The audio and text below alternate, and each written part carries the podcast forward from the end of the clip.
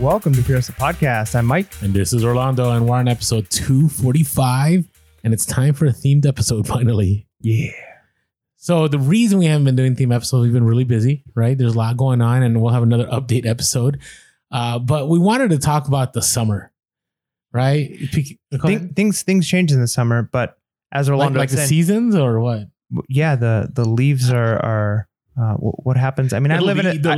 I live in a I live in a state that doesn't really have seasons, so I don't know. I guess true. I guess things change, but whatever. Um, it gets hotter, but people often talk about summer slowdown and things getting bad. But like Orlando just said, we've been crazy busy. Part of it's personal life stuff, but part of it is just reselling is still really busy, and we're moving into a time where things change a little bit, and you kind of have to change your perspective and mindset. Uh, but we didn't want to just do like another, oh, it's just summer slowdown. Yeah, Yeah. yeah, or like how to beat summer slowdown. Now, we are titling this "Maximizing Profits in the Summer." That's right. So, because it is still possible to have a very profitable summer, but kind of wanted to talk about everything that is kind of reselling encompassed or encompassed in reselling uh, during the summer. Now, this is going to be, it's crazy. We're entering the fourth year of Pure Podcast. Isn't that wild? That to me is wild. And it's also my fourth year entering into being a full time reseller, which is wild to me because I honestly, I remember my first year going, I'm going to end up homeless. Like, I'm not going to make enough money. And sure enough, it worked out. So, before we start, yes, full time reselling can actually be done. It just takes a lot of hustle and a lot of work, and it takes time. But what I wanted to talk about was summer because I, I feel that there there's a lot talked about summer, right? Like Mike had said, there's there's summer slowdown. Then there's you know others that are like, hey, just go on vacation. There's no point. Retail is done. Uh, and then there's you know you just keep doing what you're doing. I think it, there's a good mix that could be done during the summer. So I just wanted to share our experiences as to what we do during the summer during reselling because I think it'll bring value. It'll be helpful and you know, not every part will relate to you, but maybe a lot of it will. So let's take a look real quick. But before we get started, I did want to say thank you to everyone that showed up for our Zoom, um, buymeacoffee.com slash pure hustle. Uh, it was a small, I would say it was an intimate session, No, it was great. but yeah. it was great. Yeah. Like it was so much value. I, and we learned more from you guys that showed up than we learned from what we shared. Yeah. No, for sure. So it's it was an awesome opportunity. I don't know. We're going to call that our uh, our coffee sessions. Uh, Is that but- what I just called it on accident? No, but I'm Okay, just I'm just right. saying like you know it's, since it's buy me a coffee. This is our you know Uh, it's coffee time. Coffee sesh. Um, so yeah, it was great, and um, we're we're hoping to have more of these. And so if you're a Pure Hustle Podcast Buy Me a Coffee supporter, um, you know check when we mention that we're going to be doing another one. Check your uh, buy me a coffee. Yeah, so I think the messages go to there. There may be a way we can send an email out, but I think it, it, it defaults to just sending it to your account through Buy Me a Coffee. So we'll be sending more invites and more Zoom links. We'll talk about them ahead of time when they come up. Uh, but it was a great opportunity to just you know chat with some of our our supporters. So again, thank you so much for those of you who uh, go to buymeacoffee.com slash pure hustle and you support us financially because uh, it's it's what's able to keep this going. Like literally, the, it keeps it keeps the lights running, it keeps things happening in the studio. Literally, it So, does. So, and by the way, it's it's that membership that gets you into being able to do the Zoom calls, and I, we, we're calling them virtual meetups, uh, and we're hoping to bring more stuff to the table as you know our, our support grows. So, thank you so much, and we're grateful for everyone. We're grateful from the the people that just write us great reviews on iTunes to you know you buy us a couple coffees because you're like hey that was a great episode or you sign up for that membership just grateful for each and every single one of you so thank you audience Yeah. All right. So before we get started, I wanted to talk about summer expectations in reselling. Yeah. What, what do you think I'm referring to here? Well, I mean, there even when I very first started, when I first started reselling, it was the summer, and so um, I didn't really experience the quote unquote summer slowdown because I was just building my store, and so I had nothing to compare it to, and because I was new, I feel like the algorithm kind of rewards you know new accounts in, in I a think sense. it does. You know, it wants to hook new people. So I didn't really experience the the summer slowdown, but people talk about it a lot, and it's something that gets talked about in a in a way that I think causes a lot of fear and anxiety. And I think it's important to understand that summer slowdown, what people are saying when they're saying that is in general across, you know, every market that's a retail space market, the total number of sales is less than other times of the year. It's one of the lower times of the year. And part of that, even even with uh, reselling on eBay, I think we've got to expect that. We talked in our last episode about uh, eBay reopen, right? Where it's all the different things that are in hot demand right now. But some of the things we talked about in the hot demand are things like, hey, selling beachwear, selling you know things for people going back to work. But a lot of people haven't traveled in over a year. A lot of people haven't done. They haven't been doing the beaches. They haven't been doing all these I things. just saw a news article about that. You know how I talked about my Southwest Airlines Mm-hmm. points? There was one that said that airlines are now having a major problem because people got so many points during, you know, what just happened over the last year. And so now they're not going to make any money off of that, Mhm. right? And so now they're actually dropping the value of those points, right? But again, there's going to be an explosion of traveling. Yeah, but one of the bummers of that, so they're they're what, what you have to do is you got to Oh, kind of see what you're change. saying. You Okay, got okay. you got to move to the expectation of okay, you can change the things you're buying and selling. However, when people are out at the beach, when people are going to parties, when people are going to barbecues, they're not stuck in their house like a typical winter time where they're not going out and they're just scrolling through their phone buying stuff, or during quarantine where people are stuck in their house. As people begin to go out into the world, uh, there's going to be less time spent buying things. So I think there's going to be not only a dip, but just kind of a dip in in what we've been experiencing in COVID sales recently and over the last year. Uh, however, that doesn't mean that there's not profit to be made in the summer. And that's really what we want to focus on, is because that expectation can be the summer is just a waste. I'm just not going to try, and you can't have that mindset. So yeah, so let's go with that a little bit, and the, and the fact that as we talked about, if you want to check out our last update episode, we talked about how eBay put out this list of items that people are now looking for in the summer uh, as a result of being able to travel. So they talked about you know people are looking for formal wear, right? Because there's a lot of weddings or there's events happening. They're looking for sandals. They're looking for luggage. They're looking for beach attire.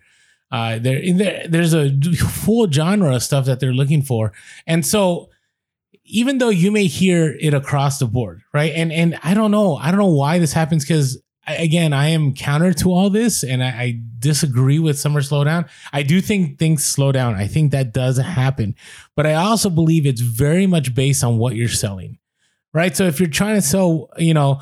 Certain items in the summer that would sell better during Q4, they probably aren't going to sell as well, right? Now, you also have to remember, like, for example, Sorel boots, right? Sorel are a pair of snow boots. There's a bolo for you. Uh, that's so well, and they still so well for me in the summer. Why? Because there's places like Australia and other parts of the world that are experiencing winter while we're experiencing summer. So it all depends on what you have. And so the, the key thing is taking a look at trends, taking a look at, you know, what's coming up. Because here's the thing. A lot of stores, right? They sell things before the season starts right? And by the time the season begins, let's say summer season, a lot of the summer items that people are looking for are no longer available, right? Because they're already thinking about fall. And so the place they, they go to is online, right? And so they look at online providers like eBay and Amazon and other platforms and, and they start looking for stuff. So the key thing is understanding that yes, there's still buyers out there. It's just making sure that you have the right items listed at that moment in time. And it maybe, you know, it doesn't hurt to maybe raise the price on a few of those items uh, because, you know, not, not just because of inflation, but because there's there may be greater demand. Now you gotta you gotta play that out, right? Because you also don't want to price yourself out out of the market. So you gotta play it play it well. Yeah. And kind of along those lines, and this, I've used this example in a previous episode, so I'll use it again. Uh, and this go- goes for a lot of different niches. And so I, I don't want to list them all and maybe ruin somebody's strategy. But a, a common one that I saw, I grew up in the desert. And so, uh, you know, all the people growing around us, we all were, were desert rats. And in the, the winter time, everybody rode dirt bikes. You're out riding dirt bikes all the time. That's what we did during the winter. But during the summer, it's way too hot to ride dirt bikes. So all the desert rats became river rats, right? Like everybody just mo- went over to the, the the river. They took boats out. They went jet skiing. They went, and so you would see that during the summertime, if you wanted to buy, you know, used motorcycle stuff, everybody was selling in the summer because nobody's doing motorcycle stuff. That was the time to get a deal. But if you were a reseller, you either were trying not to sell your Mm. stuff that time, or you were going to um, be selling it for dirt cheap because people just aren't buying it then. And those same people, they they think about the way people switch, right? Like, so that's a good example. You got the the desert rat, river rat, right? Like the the same people are doing both things different times of the year. And so you've got to look at during the summertime might be a time where you have to say, hey, maybe the niche that I'm in, it drops. But what are the people, if that niche drops during that time, all those people probably have a couple of other things that they do at the same time, right? Is it the beach? Is it something else? Is it certain clothing they wear? So what is the season and how can you jump in? So if you know your audience well or if you know your your clientele well, who's buying what, you can switch what you're sourcing in order to still meet the demands of those individuals who are already frequenting your store. Now, along those lines, I will say something controversial. And I, do believe that the summer slowdown is a myth completely. And I think it's more of a myth now than it was a year ago. And this is why buyer habits have changed, right? We've seen the data that as a result of what took place for the last year, that more people have gone online than ever before. And now people see the convenience of not having to go to a storefront, not having to go brick and mortar. Now, some people still like the experience, but I think a lot more people have become more efficient with their time during this last year. And I think they're more willing to buy online. So I, I think, and this is just me, and I, you know, in three months, you can say, Orlando, you were dead wrong. And I'm fine with that. But I do believe that we're going to see continuous. I've even seen it in this last two weeks of June. I have not listed, and I've had more sales the last two weeks of June than I've had all year. Yeah, but that still doesn't mean like so. You, I feel like you got to be careful when you say that because again, that's you, you might be experiencing sales right now, but you can't deny you can't deny the the statistics. The data are very clear that people spend less money in the summer than they do in the winter. True, but there's new data from this last year that people are buying differently but you, last year was a, a unique situation, right? Buying differently doesn't mean that they still spent more money Q4 2020 than they did the summer of 2020. Yeah, true, true. I don't think we're going to have Q4 numbers in the summer, but I do think that individuals have now gotten accustomed to, you know, buying on eBay, buying on Amazon, buying online. I mean, I even think about the basics of I never walk into uh, a Target anymore. The reason I don't is because they have that drive up service. Like, why would I go into the store? If I can just go online and tell them what I want and they will go up to my car and hand deliver it to me, there's no purpose in me walking to a store. Yeah. I mean, but I don't think that that argument, I think that's a good, buying habits have changed, but I, I still don't think that that means that people are going to be spending as much now. Cause, like, Q4, obviously, people are buying for holidays and you know whatever. Then the start of the year q1 you've got people who are getting tax returns you have all of that happening and then you get into the summer and it's like one thing that i've learned is people in general it's not of course everyone but if you live in a place where it gets really hot people eat less in the summertime. Because when you're really hot people tend to drink more water and they're not as hungry that just mm. people people don't eat as much during the summertime, and of course, there's also people trying to like get into summer shape and stuff. But physically, you're less hungry. Your brain sends less hunger. There's something that changes in the summertime, and I think it's the same thing with buying habits. People, if you're going to, if you're if you're on vacation, you're buying things maybe on vacation. But while you're on vacation, if you're on a cruise, you're doing this stuff. The things people do during the summertime, they're not spending money in the same the same velocity as they do other times during the year. So I think their their buying habits might change, which might have moved people over. But then again, if, if, if buying habits have changed across the board and more people are buying online, then our all of our other times seasons of the year, all of the other quarters of the year are going to still be higher than the summer is going to be. And of course, it's going to be you know your niche dependent. If all you sell is sandals and sun hats and sundresses, then of course summer slowdown is not going to be a thing for you because that's when you're selling items. But in general, I think summer slowdown is not a myth. I think you just have to recognize that it's going to be lower. But then what do you do about that? How do you go about attacking the summer so that you still maximize your profit throughout the year? So let us know in the comments. What do you think? Do you think Orlando is crazy? Do you think that Mike is right? Do you think Orlando is too dependent on this last year and that actually things will go back to normal and things will slow down and people will be willing to go back to brick and mortar stores? Interested in your thoughts. I just, I honestly do believe we're not, I don't think we're going to have as great a summer as we did in 2020 because that was an anomaly. But I do think it'll be a far better summer than if you remove 2020 than we've had from 2000 to 2019 online. Yeah, but again, I, I feel like the, the false dichotomy is we might have a better summer, which again is a good thing. We want to capitalize on that. But if if throughout the year more people are buying online, most of that money is going to go to other times of the year than the summer. So comparatively, the summer is still going to be purchasing wise a little slower. I think, yeah, slower than the rest of the year, but it's not going to be slow.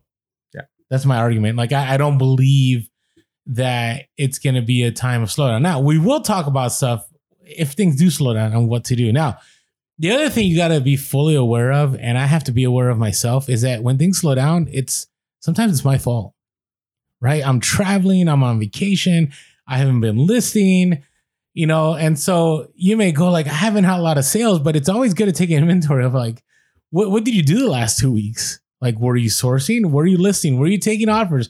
Were you shipping on time? Right? Sometimes things slow down because we slow down. Like we decided to take a road trip or or you know fly to another state or travel the world, whatever you decide to do. I don't know. What are your thoughts on that? Do you think do, do you think sometimes we miss that? Like we forget that like things aren't happening. It's because we're just not putting in the work. I'm sure that's that's certainly part of it. Um, part of it's routines, right? If you've got kids at home and maybe they go to a public school and while they're at school, maybe you get home or you know they leave before you do. Who knows? Whatever the situation is, you're in a routine, and mm, so the times true, you list, true. the times you source, the times you're taking pictures uh, could change. All of a sudden, in summer they're there, and so now your routines get messed up. And the other thing is, a lot of times my wife and I recognize like, hey, this is a slow time. Like things aren't going to be as hot and popping right now, and so this is the time that we are going to change because yeah, we could put in 50% more effort and be making the same amount or we could do the same amount of effort and be making less, or we could take it a little bit easy, make a little bit less even, but just knowing that it would take a lot more effort to make the same amount of income over the summer. So we might as well take this time to focus on other aspects of our business or businesses that we run. Um, and maybe say, hey, this is the time. Maybe we work really hard the rest of the year so that we can slow down a little bit during summer slowdown. Uh, but yeah, definitely your habits are going to play a role in that too. I mean, if you're if you even if your your st- your inventory is in your house, right? You might be in a state in California, for instance.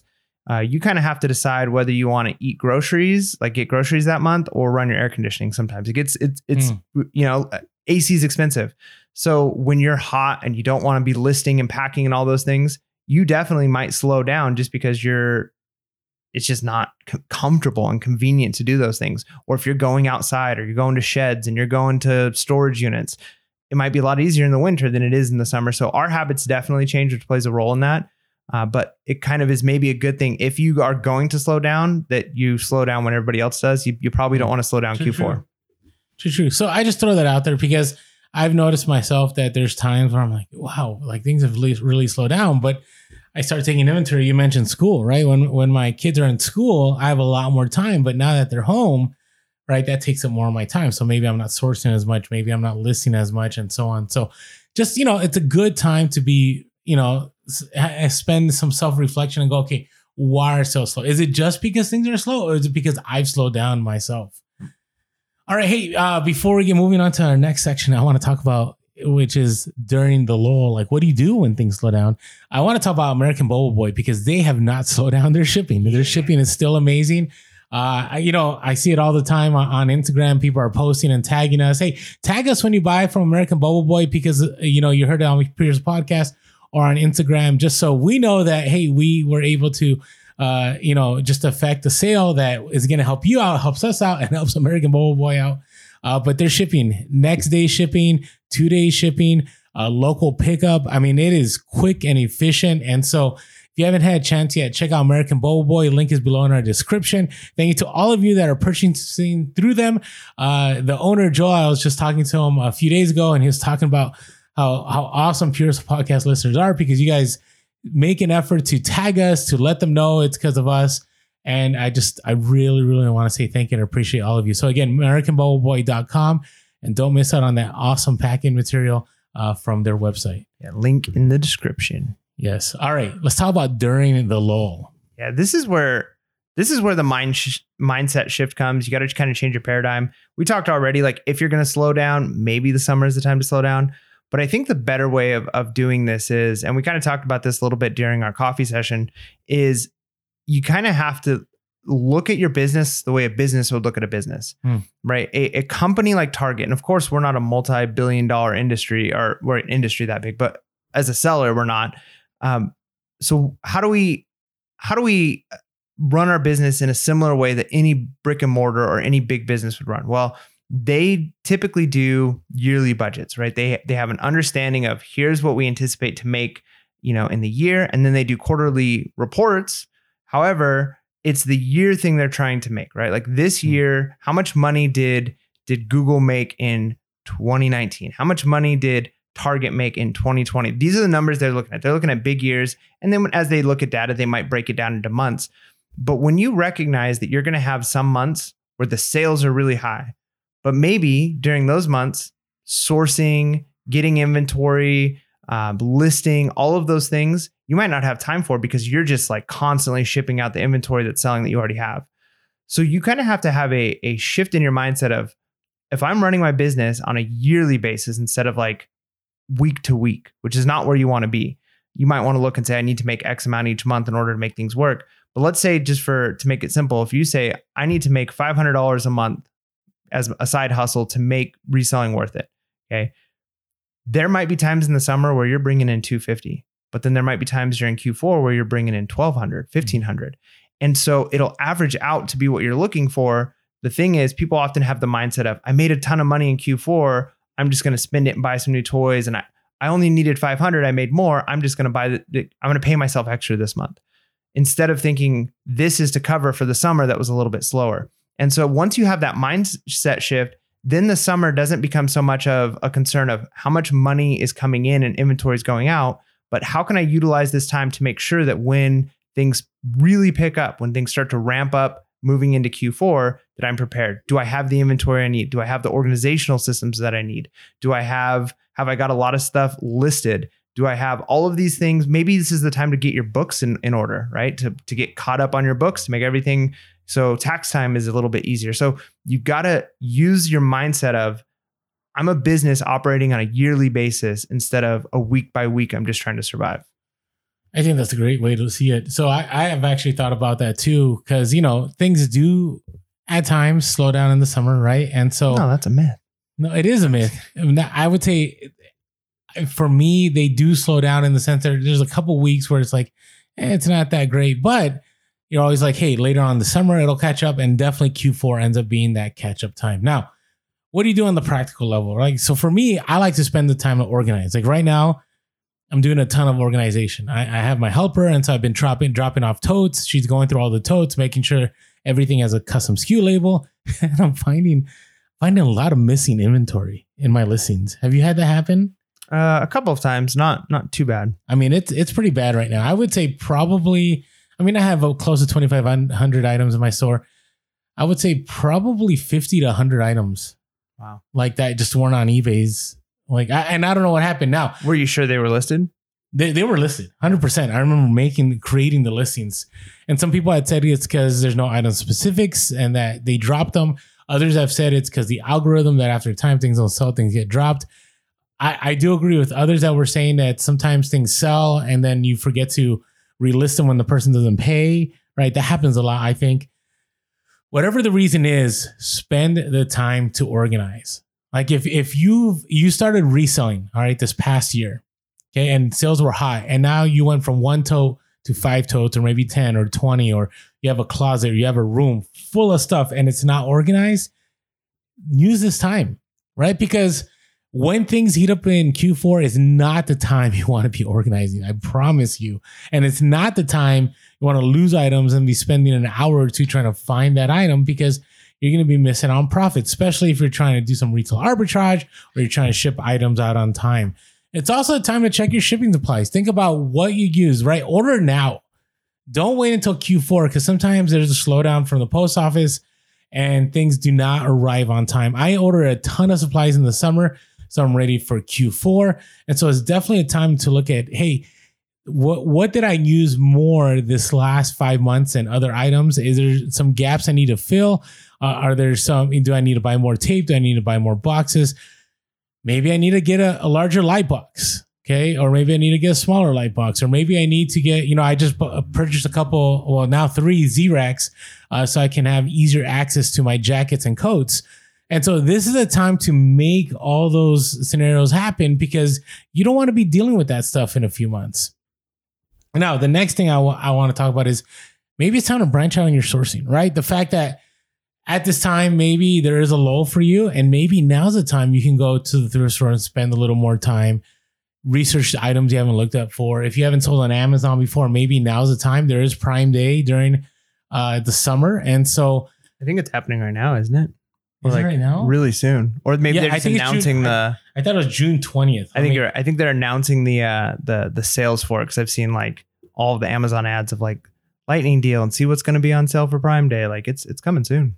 Yeah, I think it's I think it's like the third week of June. I could be off.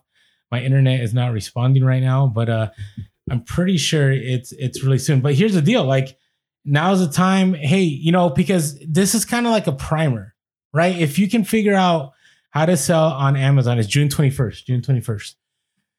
If you don't know how to sell on Amazon and you want to get in Q4, maybe now's the time. Maybe it's the time to, you know, go and do some research and find maybe some hot toys that are selling or or it doesn't even have to be hot toys, right? It could be whatever housewares or it could be whatever item is out there that is selling on Amazon and go, you know what? I want to test the waters now. I want to learn how to do merchant fulfilled. So then when Q4 comes, you know, I'm not trying to figure and learn this out because there, there's a whole thing like, let's say on Amazon, one of the examples that I learned, you know, in the last few years was the best day to do Amazon Prime merchant fulfilled was on Thursdays because on Thursdays you can ship stuff out priority and you usually never have to do second day or next day because it just has to get there by Monday. And if you can ship it out, you know, by Friday morning priority, you're good to go, right? So it's a time to learn other platforms and test them out and then go, you know what? I'm comfortable doing merchant fulfilled. Or maybe it's a time to finally send in an FBA shipment, right? You send it now. So then in Q4, you know exactly what you need to do. You're not fumbling around uh, trying to get stuff out there. Yeah, or or this could be the time where you focus on um, learning a new niche, right? So Orlando already kind of mentioned you go to a thrift store, maybe you're researching items you don't normally research. But if there's something you've always wanted to to look more into, like I've got a lot of niches, I've been getting into tools. I've got a couple videos on tools already, um, but there's a lot of times where it's like, man, costume jewelry, I don't really know much about this, or antique pottery or, or or glassware. I don't know much about this. So there's a lot of times where you go places and and that's okay. It's okay to know where you fit in and know the things that you buy and to to maybe that saves you time. But if things are slow and you're like, you know what? I'm I, I I walk into the store and I know shoes and I know vintage clothing and I'm just not finding it or I'm not finding the things I normally pick up. Spend that time to learn a new niche because within a year or two you might realize, hey, now I've got another thing that I can pick mm-hmm. up and that expands the total amount of potential profit you can make every time you go to a garage sale or an estate sale or a thrift store or even buying pallets, right? If you're like, man, I don't know anything about, you know, power tools, but here's a pallet of stuff and, you know, I'm wasting, I wouldn't buy it because I'm going to waste my time. But once you've sold a few things, you'd be like, oh, that's worth money. That's worth money. So it expands your ability. And if you've never done things like pallets before, now might be the time to say, you know what?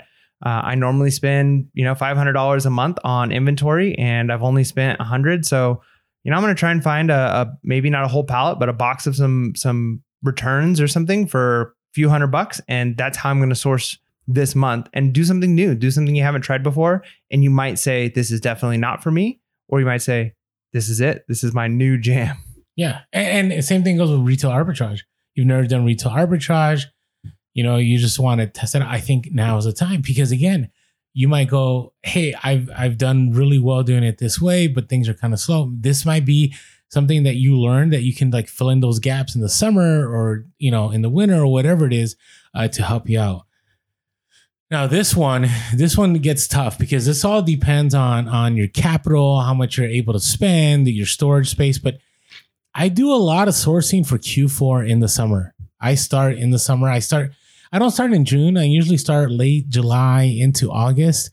But I, I one quick way to do this is go on Terapeak and see what sells well during Q4 right? What what brands sell well as far as like clothing or what what kind kind of shoes sell well, because some of that stuff may be at a lower price, right? You may be able to even do some retail arbitrage at the outlets because things are clearancing out. Now it's going to require you to buy and hold, right? So you got to be aware that I would strongly not recommend buying stuff on credit cards because that would mean you're carrying the interest charges and your, your credit score is going to go down. If you've been listening to us for a while, you know I had a whole summer where I bought out Toys R Us in June and my credit score got down to, I think, got down like the 600s. Uh, and, you know, it bounced back, but, you know, things just kept getting worse and worse uh, because I had dropped a lot of money. So be careful. But I would say definitely look at sourcing because you want to be ready, right? You, you, you don't want to end up saying, okay, Q4 is here. All right, time for me to start sourcing. Now, there are some things you have to wait for, right? The hot item, the, the, the toys that people are looking for. You know, generally those are kind of hard to guess. Some people play that game, and I, I think it's like a roulette wheel. Like if you buy up a bunch of toys and you're like, I think this is going to be the hot thing. I don't know. I don't know. Unless there's previous history to it, it's kind of hard to be able to do that. But I strongly recommend thinking about whether you're sourcing for retail arbitrage or whether you're sourcing for uh, secondary goods. It's definitely a great time uh, to be sourcing because not everybody's out there looking for stuff. So, have you done any of that at all? Like bought ahead? Um, no, I mean, it's too dangerous, especially with things like toys, to try and buy Yeah, that. oh, I agree with toys. Yeah. Now there are other things where there's tried and to, true where I'm like these things sell during Christmas time, and I know they do, and I don't mind starting to pick them up now. Now it's really tough to pick up things that I know are kind of like gag gifts or things that people are going to buy Mhm. for white elephants. I always bring that up because that's that's something this last year didn't happen because there weren't as many parties. Mhm. Uh, but I'm not going to pick up the white elephant gifts in January, February if I know they're just going to sit all year. But as I start getting close and closer to Q4, and I'm like, you know what, these things sell, or things like Christmas sweaters and that kind of stuff, I'll start picking up that stuff now, or things that might be, be good for Halloween. Uh, like I picked up one of my uh, ride along garage sale videos, and I picked up that uh, really creepy doll, that creepy um, The Pennywise, yeah. Uh, that thing I've had quite a few offers on that are pretty good offers, but I know I can make more. And I'm like, you know what? I'm okay holding this closer to October I'm kind of surprised because I know for a fact that it's going to sell full price in October, right? Because it's going to be Halloween and doesn't Yeah. take up very much space. So there are definitely certain things that I'm like, I'm willing to start buying them now. Now, if I was going to drop that kind of money, I probably earlier on in the year wouldn't be dropping that kind of money on stuff that I'm hoping to sell on Halloween or Christmas. Huh. You know, so I think that I, I do start to buy early. And I think summer is about the right time for those seasons, right? We, come into a lot of holidays, right? You're coming into a lot of different celebrations. Uh, so, and even things like um, Fourth of July, right? What are some things you can maybe be picking up, or or people are going to be having barbecues and stuff like that. So, um, I'll pick that stuff up a little bit early and and shift towards that. Uh, and Terapeak is a good use that you can use, and then also just past experience, right? There's certain there's certain things that I buy at Target or Walmart that I sell on around Christmas time, and they're usually not in stock all year round. But as I start to see them come into stock, it's like, all right, I'm picking these up now because I know they're going to sell and they don't take up too much room. Mm, agreed. All right, so we're about to get to our last section about maximizing, but we do have our hustle of the week that we need to talk about. But before we do that, hey, if you haven't been following us on social media, we are Pure Hustle Podcast on Instagram, Facebook, and did I forget the other Twitter? TikTok? No, TikTok. So we haven't been on TikTok much. I- I'll admit it's probably been like a month, and it's just because the move and everything. Uh, and so we, we need to get back into making TikToks here eventually, or I need to get back into it. Uh, and TikTok's changing. Like, I, did I talk about this? Like, pretty much every TikTok is somebody talking. Hmm. So maybe they need to change the name. No pun intended. All right. Uh, also, uh, you can find us on. Uh, I, we're not on Clubhouse that much. I think Clubhouse is a great app. I think people still use it, but we're on there sometimes. Uh, but we're also Twitter. So Clubhouse and Twitter, we are Pure So Cast. If you ever want to get a hold of us, though, I strongly encourage you. Uh, we are very active on Instagram out of all the platforms. We're trying to keep up on all the platforms. Uh, but and we're grateful for everyone that follows us on Facebook and, and the other platforms. But Instagram is our go-to for now until we can eventually, you know, get back to the other ones. Uh, also, uh, if you want to leave us a phone call, uh, 619-738-1170. That's 619-738-1170. We've had people on Instagram DM me and say, hey, can we share bolos? And I'm like, hey, if you want to call it in, we'll play it on air. So, Yeah. So hey, feel free to call us or if you have any questions, you can always email us to purespodcast at gmail.com. Purespodcast at gmail.com. And as always, we're grateful for all the reviews. Uh, I think we're over 450 or pretty close to 450 reviews on iTunes. It greatly help us. If you haven't had a chance yet, please head on over. If this podcast has impacted you in a good way, uh, leave us a positive review. Yeah, and even just a little note. I mean, all you can say is, you know, do it for the algorithm or whatever it is, just something. It would be great. And we're also uh, grateful uh, just for the fact that our YouTube keeps growing. And thank you to all of you that subscribe, hit that like button. And most importantly, I think it's that bell notification. Yeah, so that's how you're going to know whether or not we're dropping new content. And we've been uh, pretty consistent. Every usually it's Friday or Saturday we're dropping a video. Uh, Wednesday our episodes drop and they're on YouTube also. So if you're listening to this on podcast and you want to see our domes, you can do that. And, and on Mondays, that's right. And on Mondays we drop uh, a mix of things. So sometimes it's like a, a short 15 minute like theme episode, kind of like this, but very short and focused. Uh, sometimes it's something different, a how to video. So definitely hit that that bell notification. Otherwise, you're not going to know. And I think uh, I haven't talked to Orlando about this yet, but I think we're going to do another live here before too long. Yes, uh, because we finally can. Yeah, yeah. So I'm excited about doing another live. Uh, so you, if you don't have that notification, you're not going to know when we have that stuff uh, planned. So definitely hit that notification. Oh, I'm so looking forward to live. I miss hanging out with all of you guys. It, it it's been a minute. It's been like two months of a minute, or maybe more. So looking forward to that. And by the again, by again, I know I already mentioned this, but one of the reasons is because of buymeacoffee.com slash pure hustle. Uh, where you know we got internet up and running, we got lights, we got everything going. So really appreciate every single one of you. All right, are we ready? Yeah, we are ready. Come on, hustlers. It's the freaking hustle of the week. DJ Mike in the house. what? All right. All right, bring it. Um, our first one comes from Jonathan Lynch, IG handle at the Golden Merchant. Uh, so usually does retail arbitrage, but he's a repeat guy. Nice. Usually does retail arbitrage, but decided to do thrifting. Welcome to the dark side. Uh, came across a huge lot of boxing gloves and groin guards. Now those are important. You, you yeah, definitely, you, you know, you probably want those. Um, paid $75 for a set of five. Um, uh, for for several sets, about five of them, uh, and selling a set for four hundred and fifty dollars. So they're Grant Worldwide boxing gloves with Gorin Gardle. Guard, guard, guard. That's called guard. Orlando's typo right Gotcha. Um, and has turned seventy five dollars into sixteen hundred dollars in sales. Holy smokes! Definitely a bolo. Like I looked them up online, and I'm like, what What is going on? Like because I've I've I've looked at boxing gloves before, and I'm like, what? And sure enough, yeah. If you if you look at Grant Grant professional boxing gloves for good money. So a nice pickup there, Jonathan Lynch, uh, the Golden Merchant, uh, for that pickup. And, and by the way, here's the thing: he diversified too. Like he is known. I, I can't share what he sells, but he's been killing it selling a lot of retail arbitrage items. And then he went to the thrift, and it supplemented his income even more. Yeah. So all right, so next one is another repeat guy, John Ford Bennett, IG handle ad Ford Benz, and uh, went to the store that shall not be named. I think all of our uh, ones are uh, thrift stores here. Nice. So I went to the store that shall not be named and came across a vintage single stitch T-shirt on a rack for ten dollars.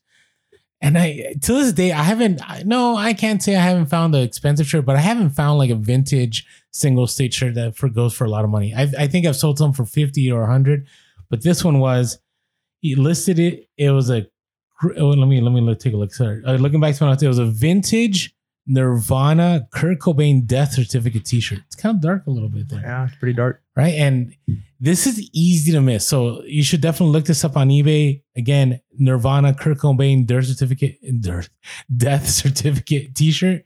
Remember, paid ten dollars and he sold it for two hundred seventy-five dollars free ship. Yeah, you're definitely gonna be doing a little bit more thrifting, I'm sure, after a sale. Like I know, that. I know. I I can I gotta tell you, I, maybe Mike and I just don't know what we're looking for. Maybe it's just not a thing in San Diego, but I can't think of a single time I picked up a T-shirt that was worth over hundred bucks in San Diego. Yeah, but even that, hundred bucks, it's not bad. No, it's not bad. Two hundred seventy-five, it's not bad at all. That's great. Good job, John. All right, our next one comes from JP, IG handle at Northwest Thrifter uh, was also at the store that shall not be named, dun dun dun, and came across a pair of Nike Air Jordan shoes for fifteen dollars. Listed on eBay and sold a pair of Nike Air Jordan one-off white shoes. No, one Jordan one off whites. Jordan one off. No, white. off white. One off white. No, Jordan one off white. Jordan one off white. No, no, I'm just kidding. for twelve hundred dollars. So fifteen dollars to twelve hundred dollars. That is a one-off for sure. The fact that you're able to pick up a pair of shoes for fifteen dollars and sell them for twelve hundred.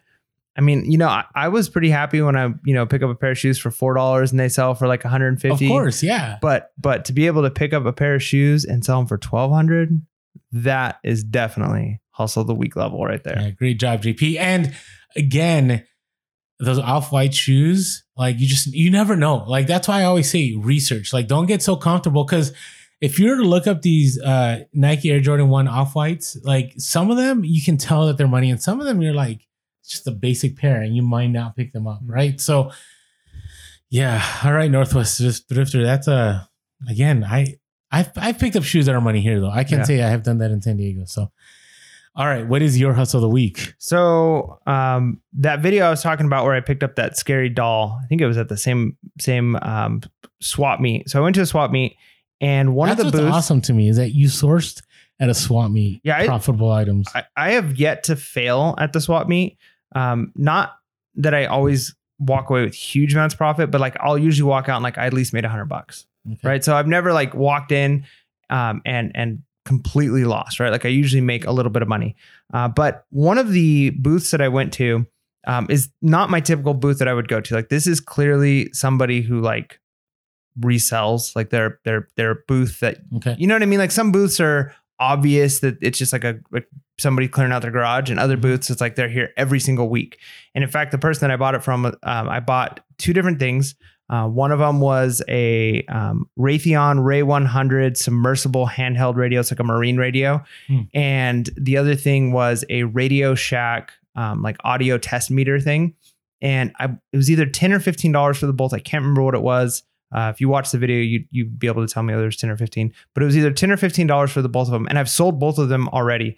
And during the conversation, the person was like, "Yeah, usually whenever we get any radio stuff, there's another guy who has a booth that's here every week, and he walks by in the morning, and anything radio we have, he just buys it. Huh. He goes, but he's not here this week, so and so they sold me Wow. this stuff, and they both sold within a week of listing uh, for about forty to fifty dollars each. This one that I most recently sold was forty two dollars plus eight ninety nine shipping. Uh, didn't have the the charger to it, um, but it worked with batteries. I put batteries in. Oh, I should have checked with my wife if she took the batteries out. I might have given him some AA batteries too, Hey. so he might have got a deal on that. Uh, but either way, um, it's always nice when you can do something like that, and it just goes to show like there's some booths 100 percent I won't stop because it's very clear it's just like racks of like similar things and they're trying to charge high prices for. Uh, but you some of them they're they're in between. They're, they're they'll be willing to negotiate with you if they're there every week. Um, I kind of consider it like my wife used to be in the the marathon running world. And so we would do, she worked for a company that put on marathons. So we'd always do trade shows. And every time we'd go to trade shows and do it, put up our booth, we recognized every other person putting up booths, right? Like they were like mm-hmm. carnies. You- They would just travel across the state or across the country. And that's what I feel like a, a lot of people who do swap meets are. They know each other and and they're consistent. But some of these people, they're not just buying things and like have like high end prices. Some of them recognize that they want to move inventory quickly, and so they're willing to work with you. So I was able to negotiate. I was able to get the price down, and these items turned out to be profitable. So it was a hustle of the week because it was already a pretty good day outsourcing, and then I picked up that crazy doll that I, I'm going to make well over 150 bucks on. Plus, I've made probably a good $80 after shipping and fees and everything on uh, a submersible marine radio and an old Radio Shack that didn't I couldn't test it because I did the battery there was corrosion and I didn't have a 9 volt so I just listed it untested. So Nice. don't be afraid to go to swap meets and check booths that seem to be like resellers because some of them are willing to make deals because they just want to move inventory. Now, do you think, let's say when you first started reselling, you would have been able to go to the swap meet and be just as profitable? Oh, definitely not. I mean, part of it is Okay. now I know certain things to look for, even like tools. So I know you don't do tools. That's one thing that I'm doing more that you don't do. But most of the time, there's some booths where it's just like all they have is tools and they know what they have, and other booths is like just random things and there's just yeah, like a a little estate clean out or something. yeah, and there's like a, a, some random tools in a box or something. I can now look through a box really quickly, um, and I'm sure I'm leaving money on the table still, but be like, ooh, here's a, a craftsman uh, wrench that's you know a good size, and it's going to sell for 15 bucks. And you know how much for this? And you know, 50 cents. Done. Right. So Nice. um, I've definitely learned a lot throughout the time, and then part of it too is my negotiation skills have gotten better, and um, I'm not afraid of people telling me no. Like I'll look at something and if they don't give me a good price, I'll move on. Whereas before I'd be like so stuck on I want to make this Mm. deal work, you know. So I've definitely grown a lot in that sense. But uh the swap meet, if you don't do those, or or maybe flea market is what they're called in your area, uh, but they're definitely worth checking out because um, one, it's a cool community. Like I said, like I, I hope I didn't offend anybody by saying carnies, but there's people they, they travel. A lot of times they'll do multiple. Like on one day they're at one swap meet, and the next day they're at another swap meet, Okay. and they set up their booths and um, they know each other very well. And once you've gone several times, they start to get to know you. I mean, there's some people that I, I buy from almost every time I go. They've got different stuff. What do you have this week? And they know the things I look for. And like, Oh, oh. I've got, Okay. you know, I found another So board game. Yeah. So um, it definitely helps. And uh, yeah, hustle of the week. All right. So the only reason I asked that is because I used to go to swap meets like five, six years ago, maybe seven, and I just couldn't find anything.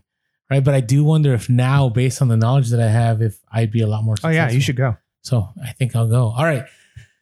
So, you know, I always get shade for like holding on to items for a long time. Okay. So three years ago, we're gonna start three years ago, probably around the same time the podcast started. So we're starting the fourth year. So that would be three years ago, right? Okay. I came across a garage sale, and at this garage sale, they had a ton of vintage MacGregor. So M A C G R E G R O R MacGregor. I just had Yeah. to spell that out. Yeah, look it up. You'll find Look it. at- okay. Uh, backpacks. And it was wild because I knew that they looked vintage and I knew that I could probably sell them for like, you know, 30 or 40 a piece. So I asked them and there was about 10 of them. And I said, how much would you do for all these backpacks? He's like, you know what? We're just trying to get rid of them. How about $2? And I was like, $2? Sold. Like I didn't haggle. I didn't say anything. And I grabbed these backpacks. I thought these were going to be like instant sellers, right? So here's a problem two things. One is I picked them up and I'm not a fan. And So at that point in time, I didn't have a lot of space. So I didn't have, I didn't even have a light box at that time. And again, we all start somewhere, right? So at that time, I had, I was buying the two foam boards from the dollar store with the white vinyl table cover. And that was like my setup for lights. And it was always a pain to get that set up. And, and the backpacks were huge uh, hiking backpacks. So then I would have to like double up on the foam board. Like it was just a lot of work. So I let those sit for like six months. I didn't even list them, right? And on top of that, they had this kind of weird. Does does hiking material get a weird smell? Do you know what I'm talking about? That weird smell. Yeah, it's called sweat. Is that what it is? Could be. I, I don't know. So or I just sitting in totes. yeah, I just let it sit out for like a long time, and, and a lot of the smell went away too. So eventually, I got around to listing them during this past year. You know, the, the event that stopped everything for us. I'm trying to be careful with the algorithm here, right? And so I finally listed them. Now, imagine I had these items by the time I listed them for two uh, two years, two years. So I finally listed them. I, uh, at first, I thought you said six months. You had them like six months before you listed them. Oh, did I? Okay, no, sorry. Okay, let me. I'm not. I thought I was gonna list them at at the six months. Then I remember, like, I was like, ah, never mind. And then I shoved them in my. I called it at that time the C word closet. Mm. C word meaning what we dealt with this last year. Mm. And I kept it there, and I didn't look at it. And that's bad. Don't ever hide your death piles because it gets even worse. Then you never look at it. Then it really becomes a death pile. Like you never will attend to it.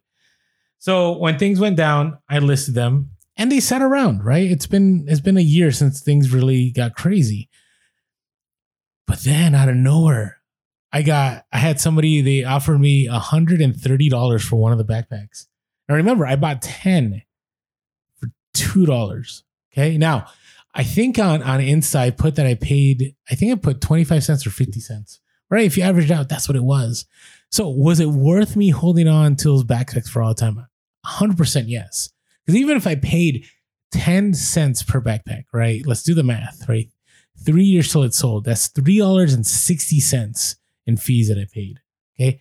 Totally worth it. So I sold one. The guy had a problem with it and he's like, hey, can I get this other one? Can I switch it out? And so always be careful when people ask you to switch out, have them cancel and then repurchase the other item. So they did that. So I sold one backpack for $130. And then the algorithm is tricky because I find when you start selling items that are similar, more items are going to sell around that same kind of group or that same brand name.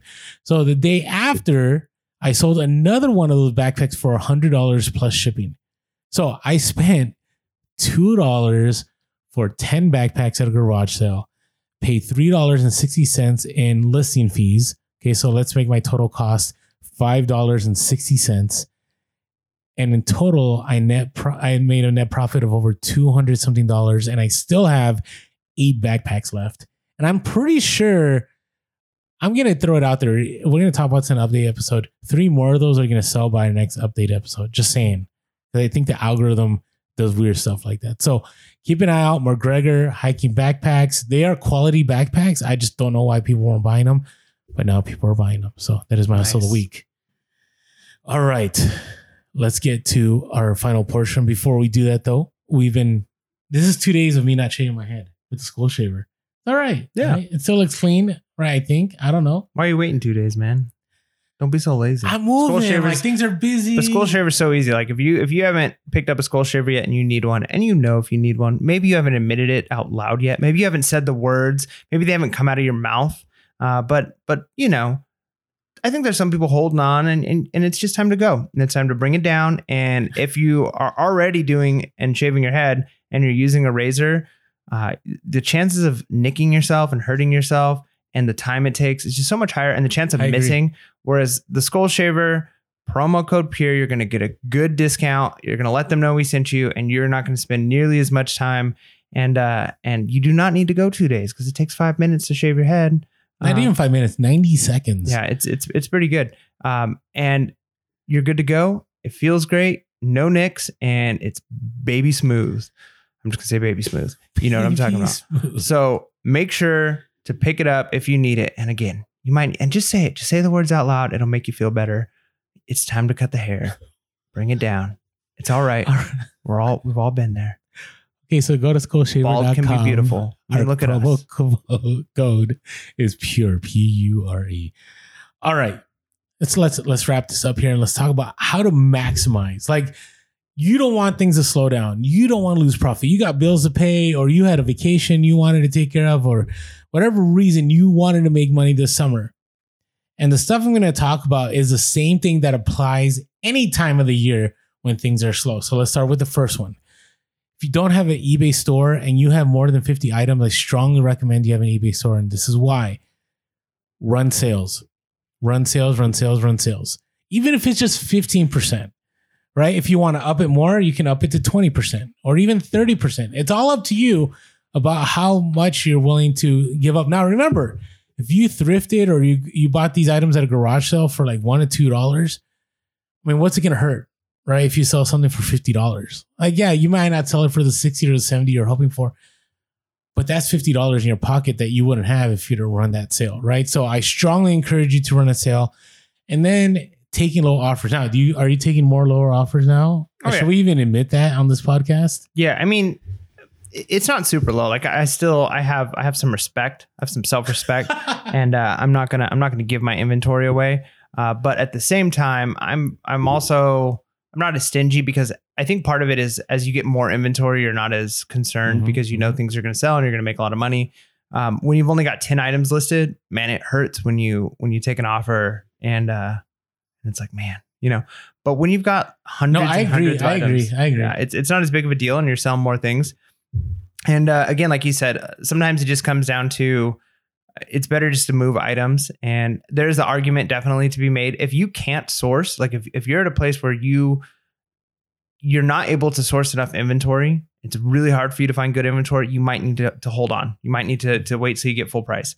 But if you're able to source, if you're able to constantly pick up more inventory, um, you might as well take the deal and just get more capital and get that money moving in other places. Uh, and and in the long run, you'll be better off. Now, of course, it, it doesn't scale 100% perfectly. You can't just say, well, now I'm going to buy. I, I turned $100 into a thousand, so I'm going to go buy $1,000 worth inventory. I turned a thousand into 10,000 this month. I'm going to buy $10,000. Eventually, you're going to have a law of diminishing return where you're just not able to source as much as you're able to sell. sell. Uh, and that's a good problem to have. And that might mean it's time to look at some other ways of sourcing. So, Agreed. Now, I will say, I you're right. Like I've learned to take lower offers, and I don't know if it's listeners. I don't know, but sometimes I'll get some crazy offers, And again, I'm a I will not entertain items that are less than 50% of the offering price. Mm. Like unless it's really, really slow, I'll take it. And the reason being, I do believe that it triggers the algorithm. The other day, I—I shouldn't admit to this. There's a pair of shoes. I think I had listed for like 90 to 100, and I took an offer of 35. And I was like, oh, that hurts. But then I sold a pair of shoes for 212. Then I sold another pair of shoes for 60. Then I sold another pair of cowboy boots for 40. So would those sales have happened? I don't know, but I do believe that accepting that first initial sale triggered the other sales. Just throwing it out there. Don't know. Let us know in the comments. Is Orlando superstitious or is that facts? So just let me know. Now, the other thing, we share this a lot. It's to me, it's eBay likes seeing you be active. So, a couple ways to do this, right? And we'll talk about the, the ultimate way. One is send offers, send offers. Uh, I just saw an Instagram post by Thriftzilla where he always sends offers when they pop up. And I, I always, I used to be about sending offers early in the morning or late at night. Now I send them whenever they show up. And this is why. Because we've talked about how eBay has it that you can send an offer to someone if they are heavily browsing your item within 15 minutes. And so, you know, Thriftzilla posted on Instagram how somebody would just look, it said in their messages, Hey, I was just looking at this item and then I saw that you sent an offer. Would you be willing to take this amount of money? Right. So that person may have just been looking and would have just closed their phone and gone about their business. But the fact that at that point in time they were sent an offer ended up converting to a sale. So be active in sending your offers. I whenever they come up, I send them all day long. Now I am a full-time guy, so obviously I need those sales to happen, but I strongly recommend if if something comes up, just send it. Have a template ready. Have a template so you don't have to spend too much time writing and you're ready to go.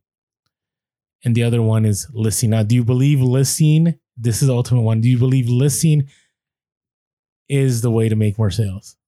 Um, it is in a lot of ways, and Okay. and whether or not it impacts the algorithm, um, I think it doesn't matter. I think I think maybe it does, and if Mm. it does, you're going to get the benefit of that.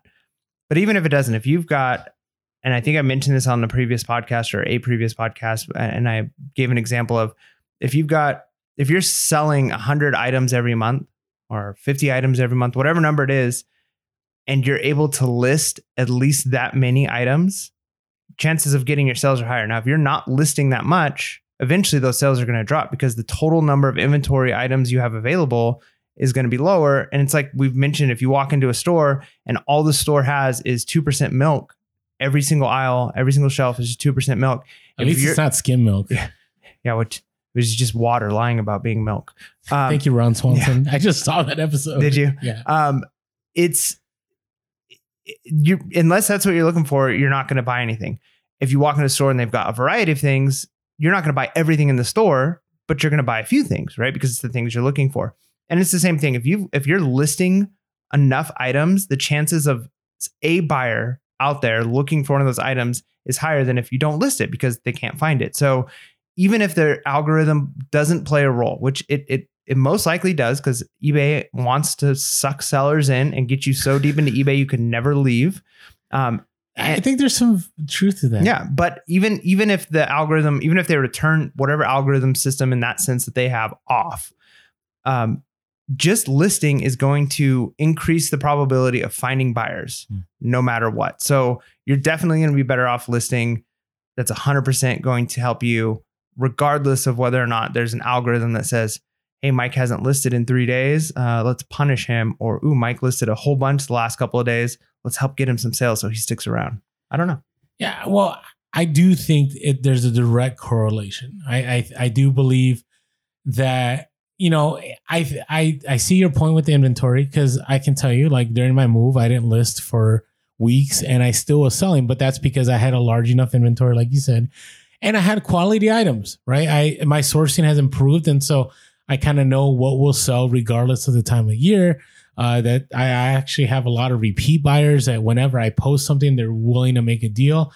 So there's that component. There's also the other component of, you know, if you're listing, if you're listing, you are maybe maybe in the summer, right? You're you're still not going to get those sales, like you said. Maybe eh, regardless of what you do. But hey, guess what? In Q4, think of how many items you're going to have ready to go.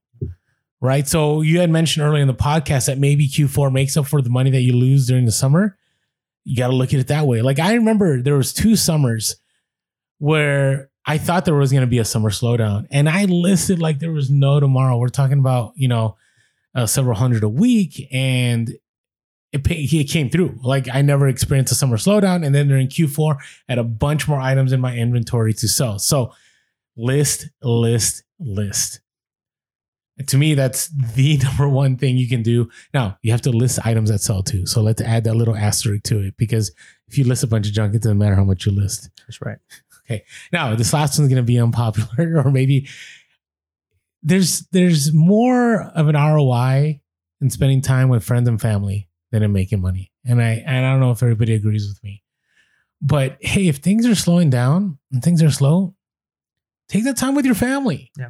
And even if you don't have family, because I mean, I'm, obviously I'm a family man, uh, but if if you're not, let's just say you're on your own, but you got hobbies and you spend all your time working.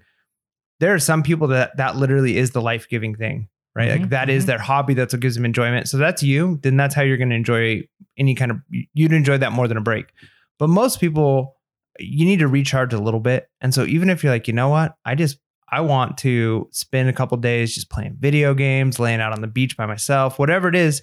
Even if you're on your own and you don't have family, sometimes that recharge can bring you back like 10 times the the Mhm. level you were before, right?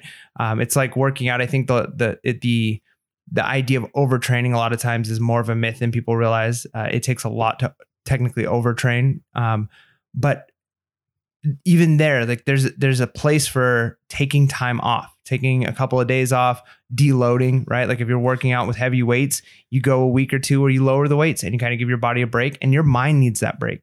And so having some time where you say, you know what, if sales are going to be slow, maybe I'm going to work just as hard as normal, or maybe take it down a couple of notches, and I'm not going to kill myself to make the same amount, knowing that I'll just p- make it up in the, in Q4, and I'm gonna I'm gonna I'm gonna rest now because I know I'm not gonna get this rest in Q4.